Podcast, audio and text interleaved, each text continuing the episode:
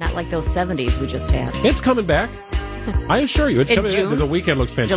July? Actually, it's going to be a fantastic Yeah, it's not gonna weekend. We'll get a, a weekend outlook coming up on tomorrow's program, as we do every Friday, as we will do every Thursday moving forward. Joel Brennan, president of the Greater Milwaukee Committee, joining us in studio. Civic organization, their mission to contribute to the cultural and economic base of Milwaukee, pushing Milwaukee forward. Joel's had an incredible background, and he joins us in studio today, looking sharp and dapper in your sport coat. Oh, I got, I got, I got other stuff to do. I dress up for you, but I got other stuff I got to do today too. Well, we appreciate that. So Jessica and I were talking uh, in the news about Potawatomi and their sports book. So now we have a grand opening date of May 3rd. They've been at this for a number of years, really. And you were part of Tony Evers' cabinet trying to get this thing even off the ground. What were those conversations like? When did they begin? Well, uh, what's interesting is so it was. I think there was a Supreme Court decision that was a little over three years ago, and that decision pretty much said that sports gaming would no longer be limited to Las Vegas and New Jersey and just a you know Atlantic City, just a couple of those places. And it's so it opened the door pretty wide to that. I remember being with the governor uh, in maybe August of twenty, maybe twenty twenty or twenty twenty one when uh, he signed uh, the uh, the thing with the compact with the Oneida tribe that really started that. They were the first to do this up in Green Bay, and this seventeen million dollar. Uh, investment that the Potawatomis are making here is very significant, and and I think it's just going to be it, it, It's kind of um, we're starting to see more of this regulated sports gaming. You know, we all know people who do this. They've been doing it for a long time, kind of on the black market or Sure. using a bookie, and Yeah. you know now it's the, at the point where it's regulated and there are ways that the, the state is trying to make sure that this is done in the right way and obviously you know with a great corporate partner or, or corporate citizen uh, like Potawatomi they're making in, incredible investments in the community all the time and this is just another reflection of that How far away do you attract people to come to something like this, the new sports book and, and poker room? What are we talking about? I mean, I can see Chicago for sure, but how far away might people travel to come here to Milwaukee for this? Well, I think uh, the at at Potawatomi they keep statistics on where people come from, and, and they get some significant uh, from over the border. However, there is this this growth, this huge growth in casinos. So there's a bunch of new ones in the city of Chicago. There's another new one, I think, just over the border, and that that's part of the discussion that's happening in Wisconsin over you know a, a conversation that's been happening for maybe the last 15 or 20 years over whether Kenosha will ever get a casino. So there's all of these things. And, again, it was probably the most fascinating. I've got a new job now, and I love to talk about the new job. But one of the most fascinating things about the job that I had with the governor was the relationship with the tribes and the the tribal casinos because we we regulated the state regulates takes payments from uh, the tribes on all those, and it's a state to state relationship, you know, because you've got these 11 federally recognized tribes. So it's a very interesting and intriguing thing, uh, that relationship with the state. One other thing we want to ask you about, because this is great. We always like to be at a top of any good list, but two Wisconsin firms topping a regional list of fastest growing companies.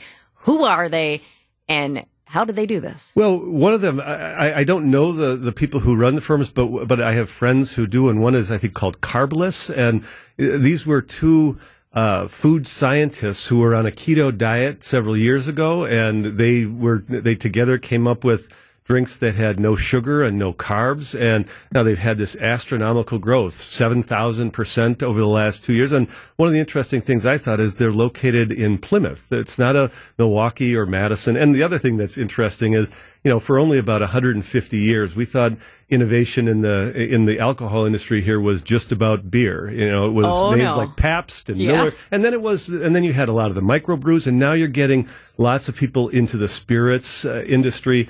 You know, I, there are friends that I think all of us have here that just announced a, a product uh, that they're doing. There's a um, uh, at uh, Central Standard Distillery where they're doing it with Leinenkugels, and they're taking that you know they're taking Wisconsin's official drink and putting it in a can. So there's all this innovation happening in this part of the industry, which is great for Wisconsin, but it's also part of our long-term history here. Beer companies recognizing that ready to drink cocktails is an explosive growing space in the beverage industry. Anything that's convenient, right? You want to take Yeah. it on a boat, you want to take it to the park. But Greg, you've tried these products from this Carbliss company. Uh, Carbliss is great, right? Uh, they're official partner of the Brewers Radio Network, right? They're they're in the suites at uh, American Family Field. They're partners here at Good Karma Brands too, but it's it's delicious.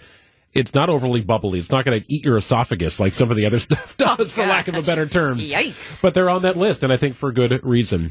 So yesterday we were talking about Aug Prep North and, and what they're doing, the Ramirez family, to try and convert the old Cardinal Stritch College into a, a an educational facility. And I have no doubt they will they will do their absolute best to make mm-hmm. it a pristine place. But it does bring about the question, Joel.